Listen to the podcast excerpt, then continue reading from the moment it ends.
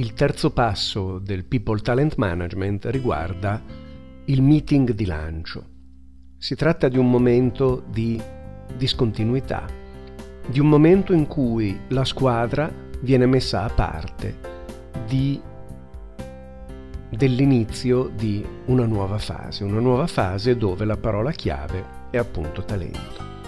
L'obiettivo è naturalmente quello di coinvolgere tutti, ma anche di riallineare la squadra rispetto a quanto definito nei primi due passi, e cioè l'atteggiamento richiesto e l'identità del gruppo, cioè vision, mission e strategia.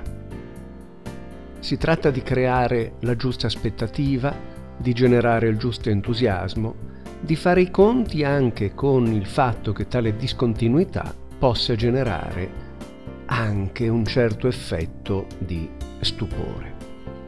Qualche manager, secondo la mia esperienza, ritiene di gestire la fase di meeting di lancio con due momenti. Il primo in cui eh, si raccolgono nuovi input per la definizione di atteggiamento richiesto e identità e il secondo in cui si lancia davvero eh, il progetto talento.